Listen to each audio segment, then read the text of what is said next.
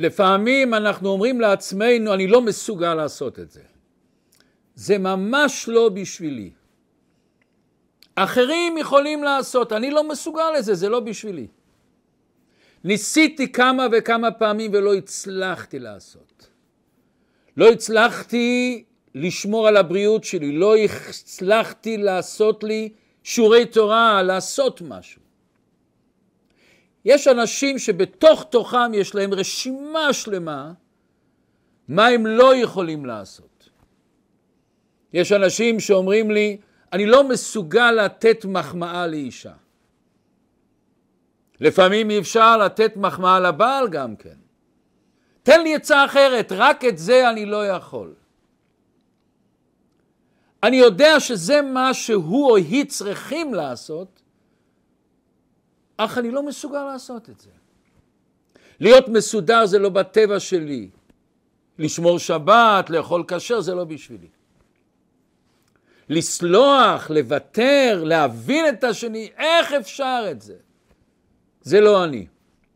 ואני לא יכול לזייף. האם באמת כל הדברים האלה שאנחנו אומרים לעצמנו, אני לא יכול, זה באמת ככה? האם יכול להיות מצב שהקדוש ברוך הוא מבקש ממני מה שאני לא יכול לעשות? הרי למדנו, אין הקדוש ברוך הוא בא בטרוניה עם בריאותיו.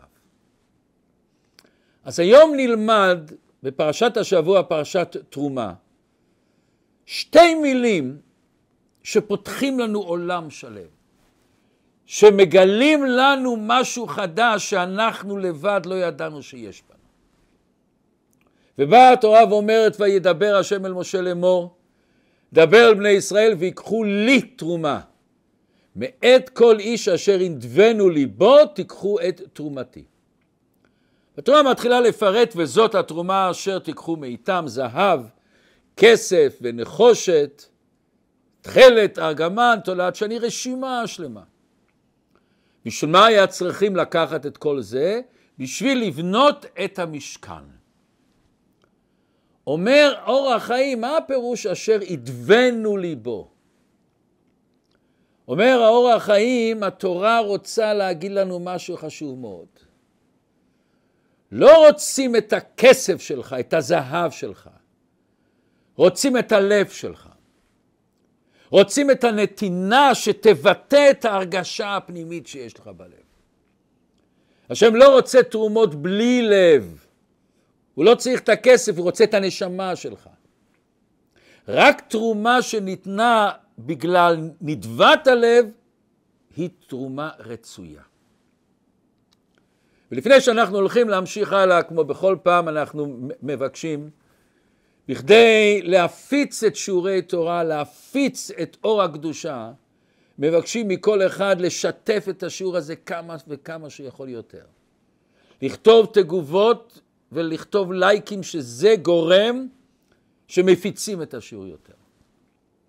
אבל בואו הלאה נמשיך. בפרשת ויקל אומרת התורה עוד משהו. אומרת התורה איך שמשה אמר את זה לבני ישראל. ויאמר משה אל כל קהל הדת בני ישראל לאמור זה הדבר אשר ציווה השם לאמור קחו מאיתכם תרומה להשם כל נדיב ליבו יביאנה את תרומת השם זהב וכסף ונחושת משה לא הסתפק רק בלשון ידבנו ליבו אלא נדיב לב כל נדיב לב מה ההבדל? הדבנו ליבו, הדגש הוא על התרומה, אתה נותן את התרומה. אבל פה שאתה אומר נדיבי לב, זה דבר שבמהות שלו. באישיות של התורם הוא נדיב לב. בא משה רבינו ואומר, אני מחפש את האנשים שהנדבה זה חלק מהאופי שלהם, זה חלק מהמהות שלהם. אבל פה יש דבר מאוד מעניין. בהמשך הפסוקים התורה אומרת יש עוד משהו. ויבואו כל איש אשר נשאו ליבו וכל אשר נדבה רוחו והביאו את תרומת השם למלאכת אוהל מועד. וממשיכה התורה ואומרת את כל השפע שהוא נתן. כל השפע שכל אחד מעם ישראל נתן. אבל יש כאן שני סוגים. יש לנו סוג אחד, כל איש אשר נשאו ליבו, ויש וכל אשר נדבה רוחו. מה ההבדל ביניהם? מה ההבדל בין נשאו ליבו למי שנדבה רוחו? מבאר אור החיים הקדוש שיש שני דרגות במתנדבים. אחד זה המתנדב, ברצון נפשו הוא רוצה לתת את הכסף שיש לו, לפי הערך שלו, לפי המושגים שלו, הוא רוצה לתת כסף. הוא לא עושה את זה בצער, אבל הוא נותן. הבית נשאו ליבו זה מי שמתנדב יותר מיכולתו, יותר מהגודל של הטוב לב שלו.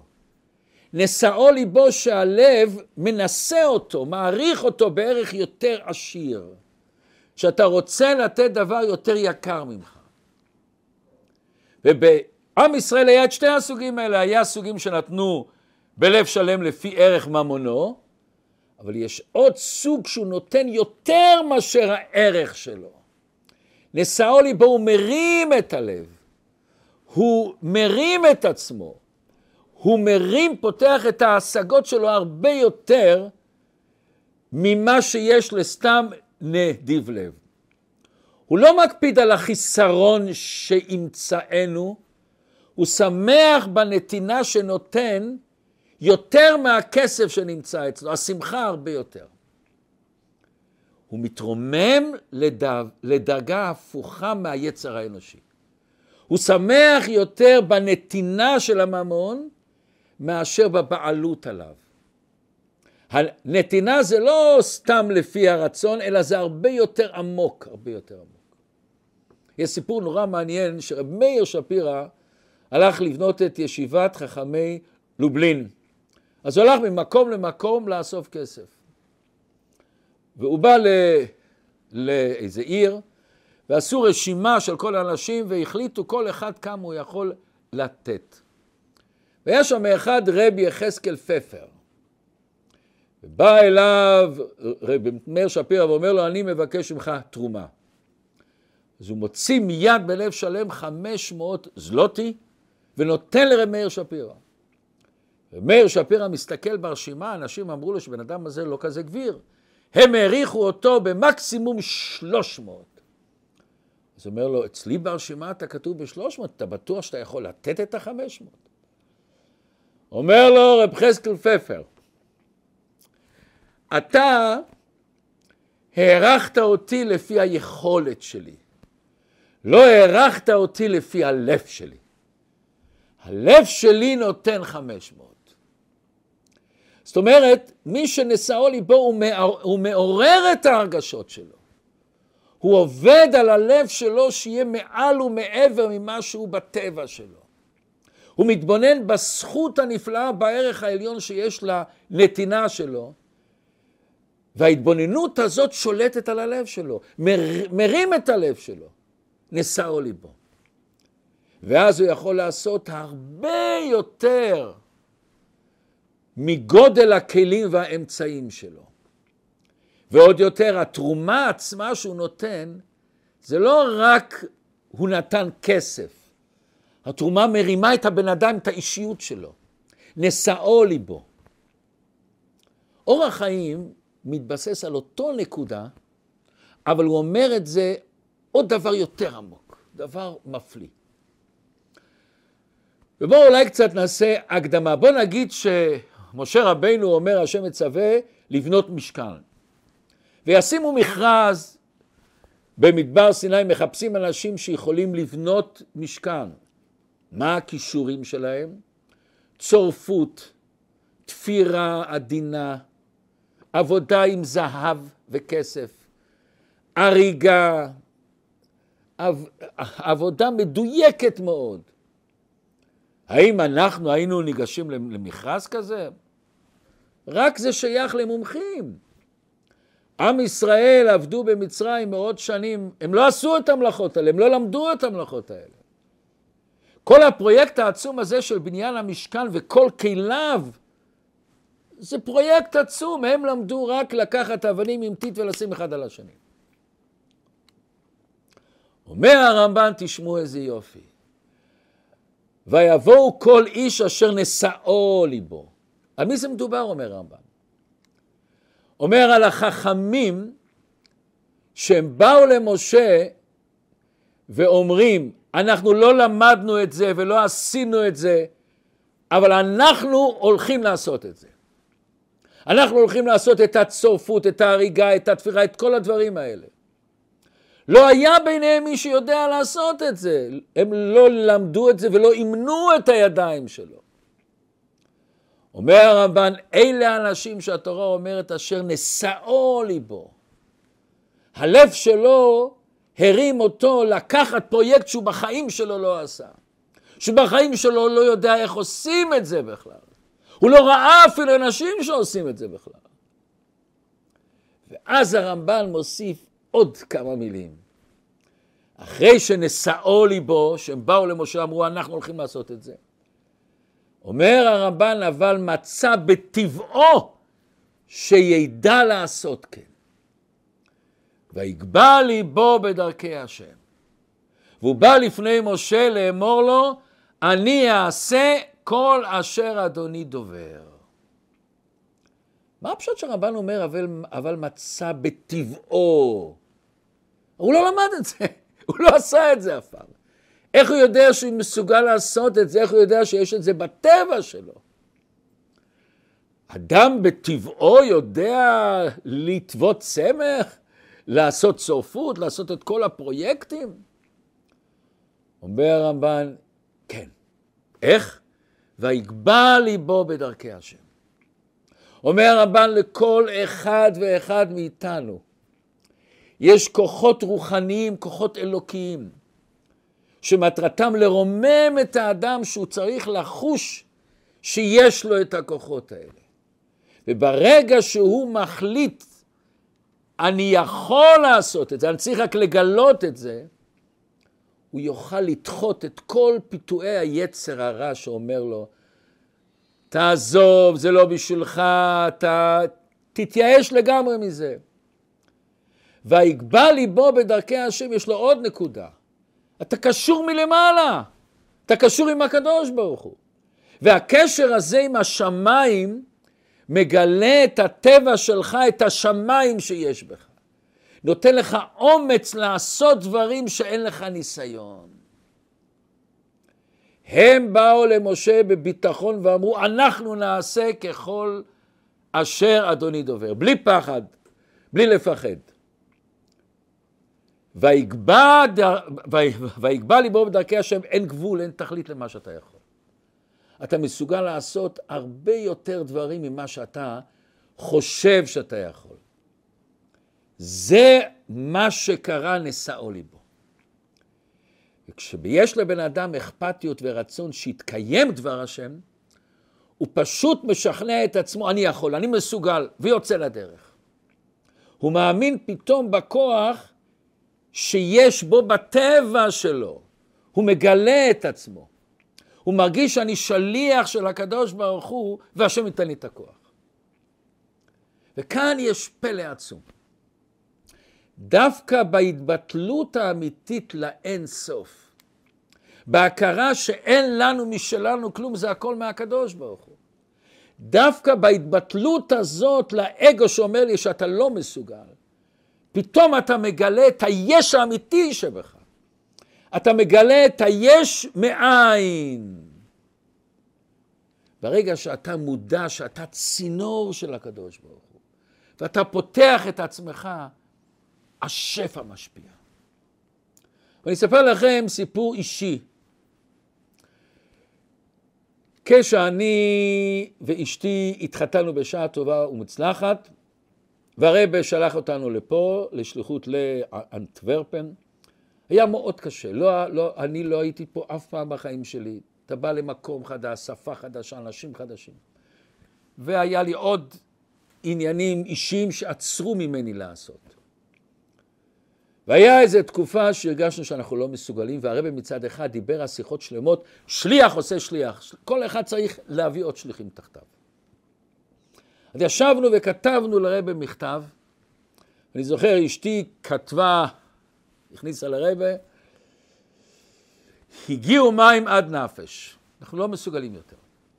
ואז כתבנו לרבה שאולי נביא עוד שליח, שהוא יעשה את השליחות שלנו, הוא יפתח את העניינים, ובראש היה אולי כשהוא יפתח אנחנו נוכל לחזור לארץ. וזו הייתה תשובה מפליאה. מה שכתבנו בהתחלה הגיעו מים עד נפש, הרי בהוסיף ומכאן ולהבא יהיה כיתרון האור מין. והרבה לא גמר החושך. המסר הוא תחשוב על האור, אל תחשוב על החושך. מכאן ולהבא, עד עכשיו היית בחושך, מכאן ולהבא יהיה כיתרון האור מין. על מה שכתבנו שאנחנו רוצים להביא שליח הרי במחק. כמדומני, מה שאני מכיר, לא מכיר את כל התשובות של הרבה, אני לא שמעתי פעם שהרבה מחק מישהו שהרבה, ששליח אמר שהוא רוצה להביא עוד שליח, הרבה מחק את זה. אל תביא שליח. והרבה הוסיף, ימלאו כוחותיהם במילואם. הרבה אומר, יש בך בטבע נפשך. יש לך כוחות. אלא וגבה ליבו בדרכי השם. אתה צריך להאמין בזה, לפתוח את הטבע שיש בך בעצם. וזה הפרויקט הנפלא שהרבה עשה, שכמדומה כל ההיסטוריה של עם ישראל לא היה כזה דבר. רבה לקח אברכים צעירים, שרק התחתנו אחרי שנה, שנתיים, ושולח אותם לאי שם, לאי שם בעולם. הם צריכים להסתדר לבד, לבדות מוסדות, לאסוף כספים, להקים בתי ספר, להקים ישיבות, לעשות יידישקייט בעולם. הרב לקח אברכים צעירים שמעולם לא חלמו שהם יהיו מנהיגים, והרב עשה אותם מנהיגים. ולא רק את השלוחים. הרב אמר שכל יהודי הוא שליח. כמה אנשים כל אחד מאיתנו ראה, אנשים שהם לא שלוחים אפילו. עומדים ברחוב ורוצים להניח תפילין לאנשים. עומדים ברחוב ומקרבים יהודים, מחלקים נרות שבת קודש. הולכים לאנשים הביתה, מחלקים להם משלוח מנות. הולכים למקומות של צבא, מקומות מסוכנים, להיות עם אנשים בחנוכה ובכל מקום.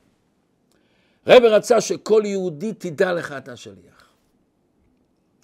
רבי פעל על מאות אלפי יהודים בעולם את ההרגשה שיש בך כוחות. רבי עשה פרויקט שלם, כמו שהרמב"ם אומר, להשפיע על גויים לעשות שבע מצוות בני נוח. ובכל מקום יש חוגים, חוגים, חוגים של שבע מצוות בני נוח. מה נתן את הכוח להם? מה גילה בהם ה... וגבה ליבו בדרכי השם? אז אני אספר לכם סיפור. אני כשלמדתי בכפר חב"ד היה המשפיע רב מנל פוטפס. רב מנל פוטפס עבר חיים לא פשוטים. כבר מגיל צעיר אבא שלו נפטר זמן קצר לפני הלידה שלו, במגפת הטיפוס. ואימא שלו קרא לו מנחם מנדל על שם אבא שלו. יש עליו סיפורים אין סוף. הוא העמיד בחורים, תלמידים, חסידים. והיה פעם אחת, היינו בהתוועדות, והיה בחור שעבר הרבה אתגרים בחיים, הרבה הרבה אתגרים. הוא רואה את רב מנל פוטפס, הוא שמע על כל מה שהוא עבר, הוא היה בבתי סוהר ברוסיה, במחנות עבודה, נורא ואיום. ואז הוא שואל הבחור,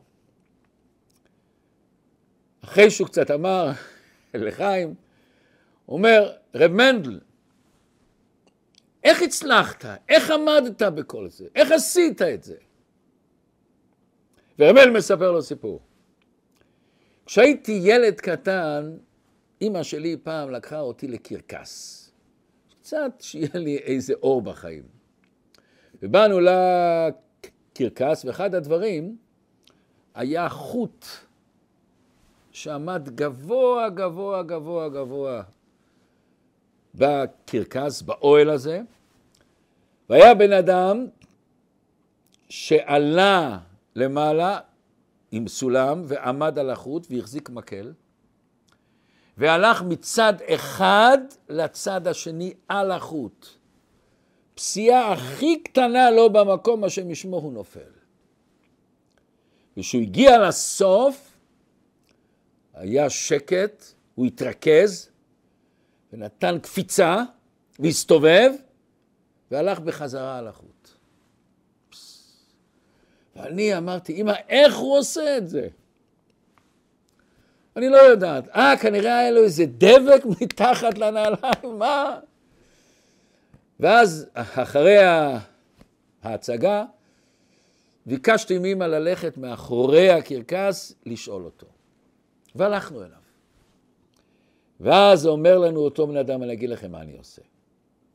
אני, שאני עולה על הסולם ועומד על החוט הזה, לפני זה אני מצייר לי נקודה שחורה בצד השני.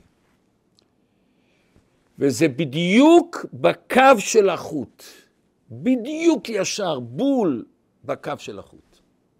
וכשאני עולה בפסיעה הראשונה שלי על החוט, אני מסתכל על הנקודה השחורה הזאת. ואני כל כולי נמצא שם. וכל כולי אני קשור באותה נקודה. וזה כמו מגנט שסוחב אותי, אני הולך אליו. ואני לא רואה שום דבר, לא מסתכל לא למעלה ולא למטה ולא עליי, מסתכל רק על הנקודה הזאת. ואני הולך. ואני מגיע עד שם. הנקודה הכי קשה, הוא אומר, בקפיצה שאני צריך לחזור בחזרה. ואז אין לי נקודה. אני סוגר את העיניים, מתרכז מאוד מאוד בנקודה שבצד השני, ועושה את הקפיצה הזאת. והשם עוזר, ואני חוזר בחזרה. זה, מזה למדתי, כשיש לך אתגר, שאתה רואה את המטרה, שהמטרה אצלך חשובה וגדולה ונוגעת בנפש שלך. המטרה הזאת, אתה מרגיש שזה, שזה בעצם מה שאתה צריך לעשות. זה כמו מגנט אצלך, זה סוחב אותך. אתה מרגיש קל. יש לנו את האמרה המפורסמת, הווי קל כנשר ורץ כצבי. וש... ושואלים, מה העניין של רץ כצבי אם אתה כבר קל כנשר? אם אתה קל כנשר, נשר משיג את הצבי בצ'יק צ'אק מאוד מהר. אם כבר, למה אתה אומר הווי קל כנשר, הווי אף כנשר? זה יותר מהר. אז מה המעלה של רץ כצבי אחרי שאתה אומר קל כנשר? מסביר רב ינקלה גלינסקי, בעל מוסר מפורסם, מגיד נפלא. אומר שנסתכל על זבוב או יתוש, או בכל מיני ציפורים, הם מאוד קלים. ואנחנו מבינים מאוד למה הם עפים. הם קלים, אין להם משקל, הם עפים עם הכנפיים. אבל כאן באה השאלה, התרנגול, בת היענה, גם להם יש כנפיים. למה הם לא מסוגלים לעוף כמו הציפורים הקטנים? למה הם כבדים, מסורבלים? בואו תראו את הנשר. הנשר גם כבד. איך הוא עף במהירות כזאת?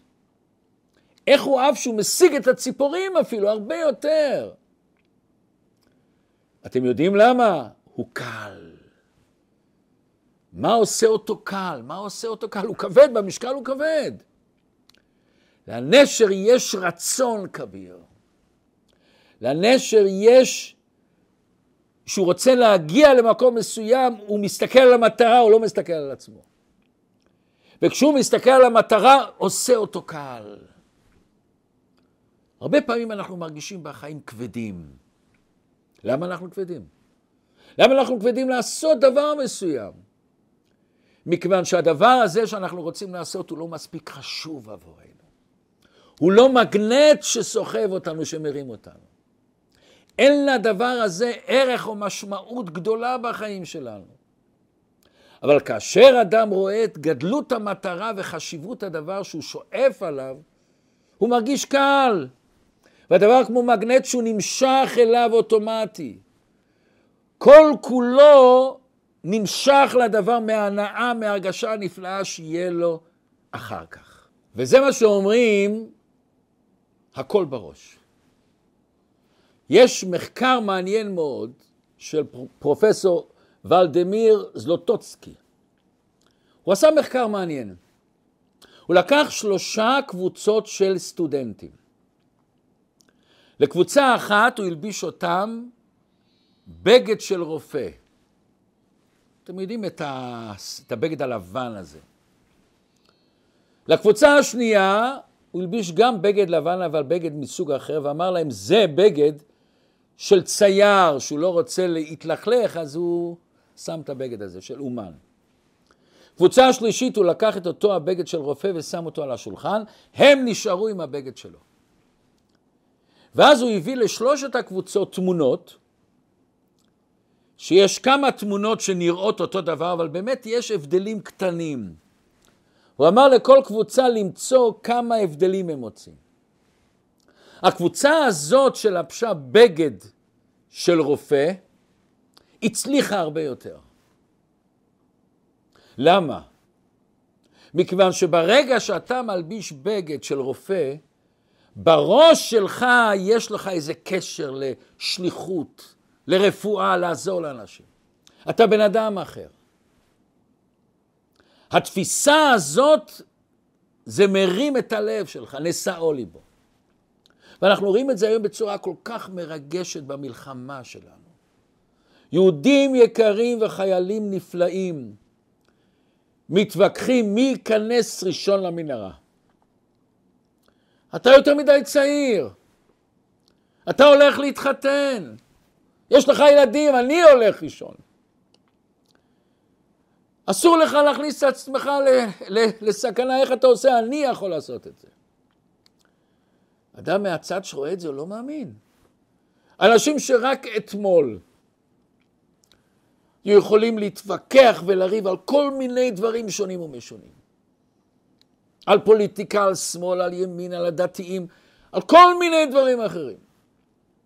אנשים שרק לפני כמה ימים, מה שהיה בלב שלהם, איך ליהנות. היה להם תוכניות איזה חופשה לנסוע. פתאום הם, הם, הם לא בני אדם. מלאכים, אידיאליסטים. איך זה? איך זה ריבונו של עולם? הם משוגעים קצת, מכיוון שאצל כולם מתגלה הכוח הנפלא של נשאו ליבו. הלב שלהם מתרומם, הוא ראה את הגדלות הנפלאה והזכות הנפלאה להציל יהודים, לשמור על ארץ הקודש. הוא הולך להציל יהודים שלא מכיר אותם אפילו. אומרת הגמרא במסכת שבת דף קי"א, כל ישראל בני מלכים הם, אף בגלותם. לכל אחד מאיתנו יש את כוח המלכות, את הכוח של וגבה ליבו.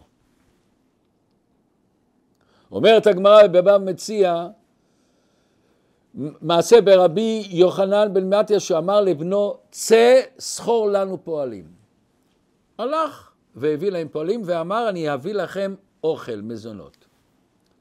כשבא וסיפר את זה לאביו, אמרתי שאני, שיבואו לעבוד ואני אתן לכם אוכל, הוא אמר לו, בני, אפילו אם אתה עושה להם כסעודת שלמה בשעתו, לא יצאת ידי חובתך עמהן. למה? שהם בני אברהם, יצחק ויעקב. הוא אומר, לך מהר ואמור להם שאין לכם עליי רק את הפת וקטניות בלבד. כל יהודי יש כוח מלכות. לכן כתוב דבר נפלא, כתוב שהשם אומר, שהשם אומר שעם ישראל יהיה הרבה ככוכבי השמיים. מה הקשר לכוכבי השמיים? לא, בגלל שזה הרבה, יש הרבה דברים הרבה. מה, מה המסר פה? הרבה פעמים כשאנחנו מסתכלים על יהודי אחר, הוא נראה לנו מאוד קטן, בלי כוחות, בלי עוצמה, לא יכול לעשות הרבה. גם כשאנחנו לפעמים מסתכלים על עצמנו במבט שאנחנו קטנים ואנחנו לא יכולים ואנחנו לא מסוגלים. זה לא בשבילי. כמו שאמרנו בהתחלת השיעור, יש אנשים שחושבים, זה לא, אני לא מסוגל לעשות את זה. אומר הקדוש ברוך הוא, אתה כוכב. כשאתה מסתכל על הכוכב מרחוק, קטן קטן. אבל יש כוכבים שהגודל שלהם ברדיוס יותר פי אלף מהרדיוס של השמש. למה אתה לא רואה שאתה מסתכל מרחוק? אבל אם תתקרב אליהם, וואו, תראה איך שהם גדולים. אומרת הגמרא, מסכת ברכות, דף נ"ו עמוד ב', צדוקי אחד. צדוקי זה אנשים שהאמינו בתורה שבכתב רק. וגם את זה הם פירשו איך שהם רוצים. שאל את רבי ישמעאל, יש לי שאלה אליך, ראיתי בחלום שלי שאני עוקר כוכב, שאני לוקח כוכב. מה הפתרון של זה? אומר לו רבי ישמעאל, אתה יודע מה הפתרון? יהודי גנבת, אתה גנבת יהודי. יהודי הוא כוכב. וגם אם נראה לך שהוא מהבהב רק קצת אור, אבל באמת יש בו הרבה יותר. לכל יהודי יש את הכוח המלכות. מה לנו יותר שאנחנו צריכים לחקוק אצלנו בראש? מרדכי אומר לאסתר המלכה, אם אחרי שתחרישי בעת הזאת, רווח והצלה יעמוד ליהודים, יהיה להם רווח? אבל מה יהיה איתך? מי יודע אם לעת כזאת הגעת למלכות? כל אחד מאיתנו צריך לשאול את עצמו, יש לי מלכות, יש לי עוצמה. מי יודע אם לעת כזאת הגעת למלכות, אם אני רואה איזה בעיה, אני רואה איזה דבר, תגלה את הכוחות שלך. נשאו ליבו. ואם אתה חושש מהקולות הפנימיים שהיצע הרע זורק לנו, שאתה לא מסוגל ואתה לא יכול, תמיד תזכור על האלה שהיו הנחשונים להקמת בית המקדש המשכן. תמיד תזכור, הם עשו את הצעד הראשון להצלחה. וכשאתה תאמין וגבה ליבו בדרכי השם, תוכל לגדול. ואלה הרבים מאיתנו שחיים בתחושה פנימית שיש להם יכולת, אבל הם לא מגלים אותם, והם הרבה יותר מוצלחים מאשר המעשה שלהם בפועל, הסיבה היא זה חוסר הביטחון, החשש מהכישלון, החשש מבושה, זה חוסם אותך. מה העניין של גבהות לב? גבהות לב זה כוח של יוזמה. זה כניסה למשימה, לא בגלל שדווקא אתה בטוח שאני אצליח לעשות, אלא בגלל הביטחון שאני יכול לנסות. אדם שלוקח יוזמה הוא לא בטוח דווקא בהצלחות שלו. הצלחה לא מובטחת. אבל אני בוטח שיש לי כישורים. יש לי כישורים שאני צריך להצמיח אותם. אני מכיר בזה שיש לי עוד יותר בטבע נפשו, כמו שאומר הרמב"ן. הגבהות נפש זה לא שאתה בעל גאווה, אתה לא צריך להתעלם מהאפשרות שיש כישלון, אבל יש לך דחף ואמונה פנימית שאתה צריך ליזום, להוביל ולפעמים לקחת סיכונים בשכל, לצמוח, והכוח הזה הוא טבוע בנו. ותראו את התינוק, הילד הקטן. אותו הילד הקטן, שכולם נותנים לו הכל מה שהוא צריך, מחבקים אותו, משרתים אותו הכל. אבל כמה הוא טורח ומשקיע ללמוד לסחול. כמה הוא משקיע ללמוד ללכת. הוא יוצא מהאזור המוכר והנוח שלו לטובת אזור מלא בכישלונות ונפילות. הוא עושה את זה כיוון שהוא רוצה להתקיים. נוח מאוד להישאר במקום שאתה נמצא. מה אני, למה אני צריך לקחת ריזיקו? אני חושש מה יהיה בעתיד. אבל בטוח שתמיד אתה יכול לעשות יותר. אותו הילד הקטן הזה, שפתאום הוא לומד להחזיק כפית ומזלג, אנחנו יודעים כמה פעמים זה נופל לו. כמה הוא לומד ללמוד שפה, בן אדם בוגר, לא מסוגל ללמוד שפות במהירות שהוא קולט את זה. לא מסוגל ללמוד דברים של כמו ללכת, חס שלום אנשים שפתאום קיבלו סטרוק, כמה השקעה הם צריכים להשקיע בכדי ללמוד ללכת. אבל בצורה הזאת אנחנו לא נאבד את הכוח הטבעי שלנו של צמיחה. יש אנשים שמחכים שדברים יקרו מאליהם, שיקבלו אישור מהסביבה שלי על כל צעד וצעד שאני עושה. ואני שווה רק מה שהשגנו. אדם שווה בגלל מה שאנחנו, בגלל מי שאנחנו. אנחנו צריכים להיות אנשים שרוצים לגדול, שרוצים יותר. לדחוף את עצמנו לעשות את הצעד הבא לצמיחה, לגבות נפש. גם שההצלחה לא בטוחה. פעם שאלו איזה איש עסקים מצליח, מה סוד ההצלחה שלך? הוא ענה בשתי מילים, בחירות נכונות. פס, יפה. שאלו אותו, איך מגיעים לבחירות נכונות? הוא אמר מילה אחת, ניסיון. אה? ואיך מגיעים לניסיון? הוא עונה שלושה מילים, בחירות לא נכונות. כולנו מכירים את האמרה שכתוב בגמרא, בדרך שהאדם רוצה ללך מוליכים אותו. שואל המרשה ועוד מפרשים, מה זה בדרך שהאדם רוצה ללך מוליכין אותו, לשון רבים? השם מוליך אותו. מה זה מוליכים אותו? לא כתוב שהקדוש ברוך הוא יוליך אותו. אומר המהרש"א, ובספרים אחרים קצת מבארים את זה יותר, כל מחשבה וכל רצון שבן אדם רוצה לעשות דבר טוב, יוצר, יוצר קדושה, יוצא מלאכים, יותר מצווה, יוצא קדושה בך. בדרך שבן אדם רוצה ללך, עצם הרצון שלך, עצם הרצון בורא, בורא לך כוחות, מגלה בך כוחות. ולכן מוליכים אותו כל המחשבות הטובות שלך, כל הרצונות הטובות שלך. הם כולם מוליכים אותך, הם כולם דוחפים אותך. רואים את הכוח והעוצמה של רק רצון, רק מחשבה טובה שיש לבן אדם. רק התשוקה הזאת שיש לך להתקשר לקדוש ברוך הוא. ולכן אומרת הגמרא דבר נפלא. מה קרה עם כל המשכן הזה שעשו אותו, אותו אותם אנשים שהיה נשאה ליבם? שנבנה בית המקדש הראשון כתוב ולא היו צריכים את המשכן. נגנזו המשכן וקרשיו והקלעים והיריות במחילות של תחת ההיכל.